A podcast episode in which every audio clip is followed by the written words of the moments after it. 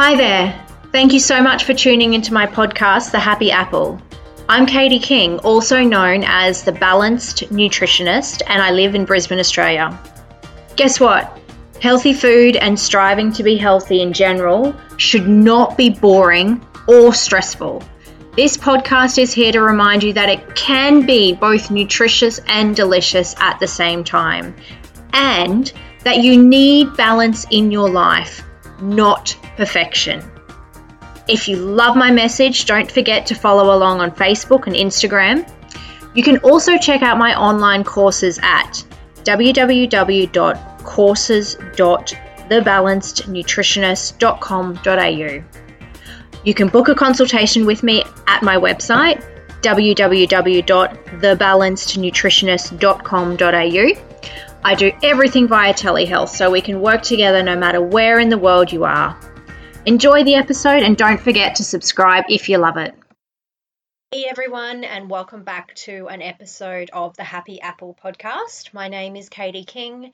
Thank you so much for joining me. Um, I'm doing this podcast on a rainy Friday afternoon in Brisbane. Um, if you're in Brisbane, wow, I, you're probably feeling like me, really sick of this weather.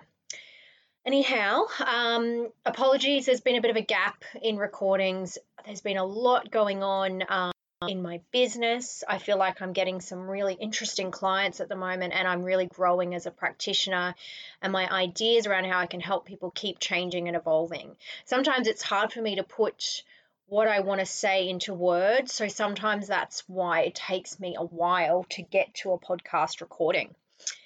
But I feel like this one is needed, and it's probably going to be as important for me to do this podcast as it is for you to hear it as a listener because I feel being, a, being able to articulate some really important points um, that keep coming up in consults that I'm having with my clients at the moment.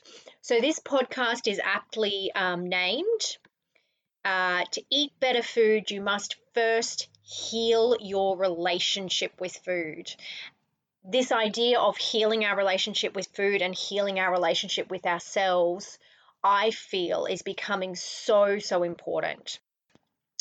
I definitely think that before you endeavor to improve your health, you need to look at um, how you feel about yourself.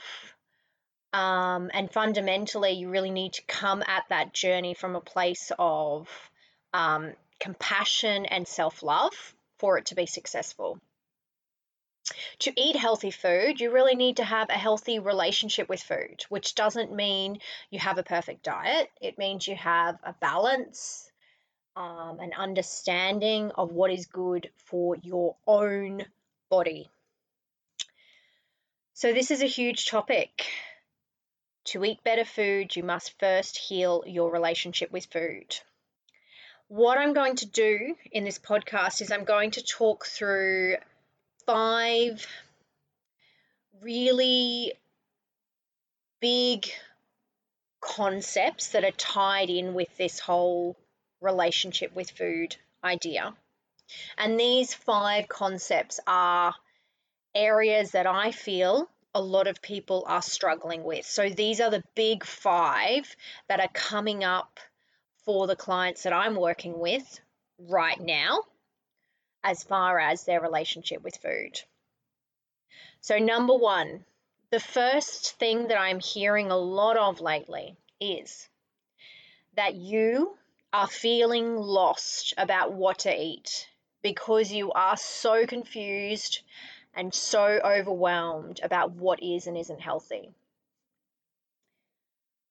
So it's really interesting because something I've been noticing lately is that we are constantly bombarded everywhere we look by experts in every single field. So, for example, um, I obviously have a, a almost two year old, and um, it's interesting because you know your phone seems to know all about your life, so they always t- show you things that you, they think will interest you, and it's really amazing how many different ways I am bombarded with information about parenting and parenting toddlers and dealing with tantrums and um, you know, all of these things relevant to my daughter's developmental age.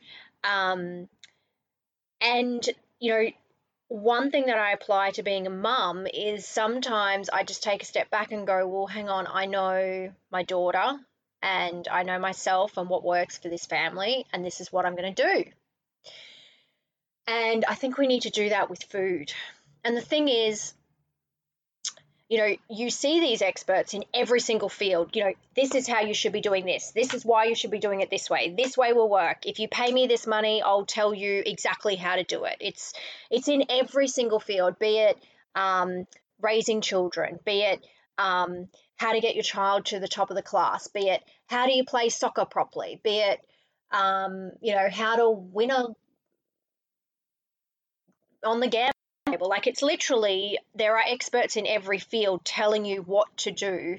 But the thing with food is that food is one of those areas that affects all of us. So we are all subjected to these messages and experts and role models telling us all the time what to do. And the one thing I will say is that is probably really, really confusing you and making it more complicated than it has to be. So perhaps the best it can do if you are confused about what is and isn't healthy and what to actually eat is just don't listen. Just cut the noise. I've said this before and just disconnect from those devices and those magazines and all of those sort of avenues that are getting in your head and causing this confusion and angst about food. Then you can clear a path and you can actually get back to listening to your own body for a start. So, what does and what does not make you feel good when you eat it? Okay, so when you ask your body this, this question, one thing to remember is that it's not just about um, what makes my feel my body feel good in that moment. If five minutes later you feel horrible, so for example, if you love having a ham and cheese toasted sandwich on white bread and you enjoy it for the first five minutes while you eat it, but then it makes your stomach bloat up like a balloon and, you know, it constipates you and you're in agony because you probably have a gluten intolerance, then that probably, like, clearly isn't working for you. So when I say, try and listen to your body and find out what does and doesn't make it make you feel good. It should make you feel good while you're eating it and then afterwards as well. Okay? This doesn't have to mean it has to be amazingly healthy. It just, you know, shouldn't be causing you massive issues later on. This is a really good way also to work out, you know, like, oh, should I, you know, do I actually, does my body like me? You know, I was speaking to a lady earlier this week who booked in as an initial client and she needed some advice around eating vegetarian. And she was a wonderful vegetarian. It was so obvious that her body thrived on a vegetarian diet um, and that she was a vegetarian for the right reasons. Um, it was it was great. It was great to hear that. You know, me, I really crave pro like real animal protein, so I wouldn't do great as a vegetarian. That doesn't mean I don't like vegetarian meals, um, and it doesn't mean that you know I go some days where I don't have any meat. Absolutely, it just means that you know actual vegetarian eating doesn't suit me. You know, and I know that because I listen to my body um, as opposed to listening to somebody else telling me exactly what I should be doing. Okay, my, my next piece of advice, if this is your issue and you're really confused about what you should be eating, is remember you have, and I always talk about this, you have a common sensometer. And that common sensometer is blocked by all the messaging that comes to us. So revert to remove some of that messaging, and that common sensometer will probably be able to start working slowly again. And just remember and start with those basic truths that you really fundamentally know in your body and brain and bones are correct. Veggies, they're great for us. Get them on the plate. Fresh food, great for us, over processed. Real, wholesome, healthy food, awesome obviously, you know, a, a more, you know, a uh, a a, beautiful of dark grainy bread, you know, with a with salad and and protein on it is going to be better for us than you know white bread and Vegemite. Um, you know, some of these really common truths we just keep forgetting. You know, um, water, drink lots of it. You know, don't drink too many sugary drinks. These are all basic common sense things that we just need to get back to and remember. Okay, the second thing that is coming up for a lot of people at the moment in terms of their relationship with food is they say to me, I don't know how much I should be eating and I don't know how often I should be eating. Okay, yeah, that that can be really overwhelming. So again, I would say to you, right, just get back inside your own body and start asking yourself the question. First of all, when you wake up in the morning, am I hungry? Hmm, should I eat now? Am I just eating because the clock says I should be eating, or am I actually starving? If you're really hungry in the morning, maybe that's the time of day when you should be having a really good meal. If you're not that maybe you should be packing up your breakfast and having it at morning tea time at 10 o'clock in the lunchroom, and that's fine. Some people would call that intermittent fasting. I call that listening to your own body and your own appetite. Some days, for example, I don't feel hungry at all in the morning. And and often I woke up wake up at four or four thirty in the morning and I may not eat till eight or nine. Just because that's how I feel. Other days I wake up and I'm starving and I want to cook a couple of fried eggs and some mushrooms and chuck them on a piece of sourdough with all the I can find. So again, get back to listening to you. The other thing that I'm finding as well is um, you know, people are so worried about their portions and they're having these, you know, salads with a bit of protein and all that kind of thing. But a lot of people forget that, you know, foods like vegetables and salads, uh, they're great for us, don't get me wrong, but you still have to put your, your proteins with that and your healthy fats and whatnot. So sometimes a meal looks really big, especially if you're a vegetarian. But if three quarters of the plate is baby spinach leaves and tomatoes and radishes and all these beautiful veggies, that's fantastic. But that's not going to fill you up. You've still got to put your bit of protein with that and your healthy fats. So, you know, looking and eyeballing your plate and being concerned about the sheer volume of food, you know, isn't always applicable. I remember back about eight, nine years ago, I was in an office job and I I used to come to work and I was, you know, I was health, I liked health food, like healthy food back then. And I used to, I used to make myself this massive salad every day for lunch with lots of protein, all this kind of stuff. I remember this girl used to give me, like, she'd always dig me. She'd always say, my gosh, you eat so much. And wasn't, you know, she wasn't um, meaning it in a mean way. She was just like, you eat so much food. And like, yeah, volume wise, it was a huge salad, but I was well aware that, you know, the salad wasn't going to really fill me up. It was everything I, you know, the other things that I put with that. So just be careful about thinking, oh my gosh, oh my gosh, my plate looks too big. Yeah, sure, sometimes we can overdo it. But if a lot of it is real leafy stuff, make sure you've got some solid food there as well. And like I always say, just focus on your main meals. Get your breakfast, your lunch, and your dinner in. And honestly, if you're eating pretty well at those meals, shouldn't really need to have to worry about snacks, okay? All right, the third thing around your or people's relationship with food that is coming up all the time. You know, this is something that so many people really struggle with, and I try to coach my way through people through this issue all the time, and that is the all or nothing approach. Oh, I do so well when I've got a structured plan and I, I follow it, and you know, I can do really well for like one or two weeks or even like a month or so, and then I just it just all falls apart, and I just go into the pantry and I eat the entire block of family chocolate, and then it's just all downhill and it's all ruined. Okay, so the the first thing I would ask you is what's really well? okay, is really well actually realistic? If really well is, you know, absolutely no unhealthy food and you know absolute perfection in terms of I'm eating to the gram and you know I'm not touching anything sweet and all of that sort of thing that you know that is probably not going to be re- realistic long term. Um you know maybe you need to look at well I need to develop a sustainable approach um, you know, for example, let's talk about chocolate. You know, a lot of us love chocolate. I love chocolate.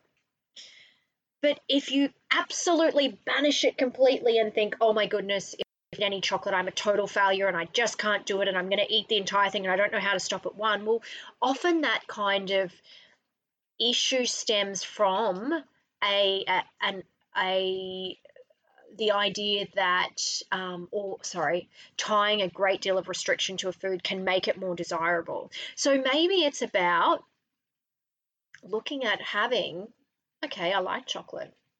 A couple of squares makes me feel really good. The whole block makes me feel really sick. So maybe I should just have a couple of squares when I feel like it, you know, and not beat myself up about it. And that's a healthy lifestyle and a healthy approach, in my view. Um, you know, so this whole kind of all or nothing, it, it's tough um, and it's not sustainable for the long term. So, looking at individual foods that you feel like you can't control yourself around, healing your relationship with food is often about taking back control over those foods instead of them controlling you. All right, number four, the, the fourth point that I'm hearing a lot about um, on, on this kind of trajectory of someone's relationship with food is, oh, I really desperately need to lose weight and I really should weigh da, da, da, da, 57 kilos, 75 kilos, whatever magic number you might have thought up in your head or weighed when you were 19 that you feel you should weigh again. Okay, well, let's just look at that again for a moment. Actually, do you really need to weigh that very number? Why do you need to weigh that number? What's going to happen when you weigh that number?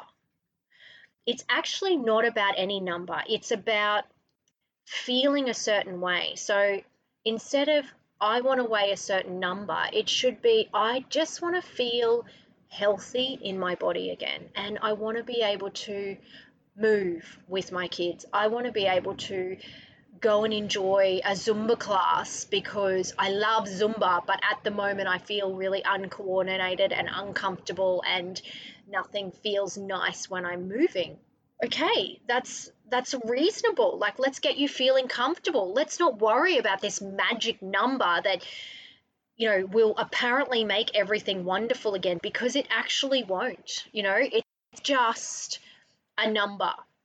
Um, and sometimes when we come at things with this kind of really um, desperate sort of feeling, it's sort of, it's like the more you want it, sometimes the harder it, it is. Like we've got to work with our bodies and not against them. All right, number five. I know we're hitting a lot of points here, and this is like a big podcast, and we're 20 minutes in, and I'm pushing through it, but I'm pushing through it because I'm trying to keep my my thoughts really clear in my head and make sure I don't get too much on a trajectory, which I sometimes can. And number five, this is something I'm hearing a lot. I've dieted my entire life, and I'm just right back to where I began once again. Okay, first of all, I don't even like the word diet and I don't use it in my consults. And I ask my clients to not use it. So let's come at anything you do from this point forward as hey, I'm making a change so that I feel better and I can be, you know, the best version of myself and enjoy life and everything it has to offer to the best best of my ability.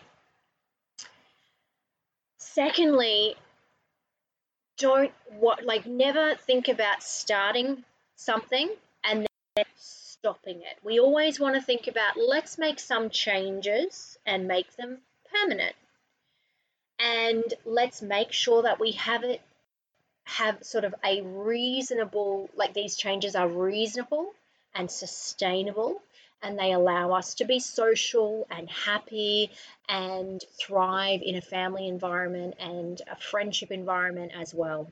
Okay, so you know, if you're always starting a diet and then finishing a diet, there's never any understanding of what to do after. So that's why we always want to think about just permanent healthy changes. Okay. So, I hope that gave you all something to think about. And I think the most important thing I'd like to say is you know, if you want to make a change and improve your food, great. But just look at how you feel about food first, because making the changes is only possible once you feel confident in yourself and once you feel like you are able to listen to your body. Okay. Thanks again, guys. Um, if you want to book a consult with me, go to my website. Um, I've got a new program coming up which will help with all of this sort of stuff relationship with food, um, habits that are long lasting. Um, it's called the it's called the Habits Transformation Program, and it starts in early June. So if you want to know a bit more about that, just drop me an email, Katie at thebalancednutritionist.com.au. That's balanced with a D. Um, and also you can check out one like the latest blog on the website as well, um, where, where I talk about that program too. Have a great weekend or a great week because this probably won't go up until Monday, and um, I'll catch you on the next episode.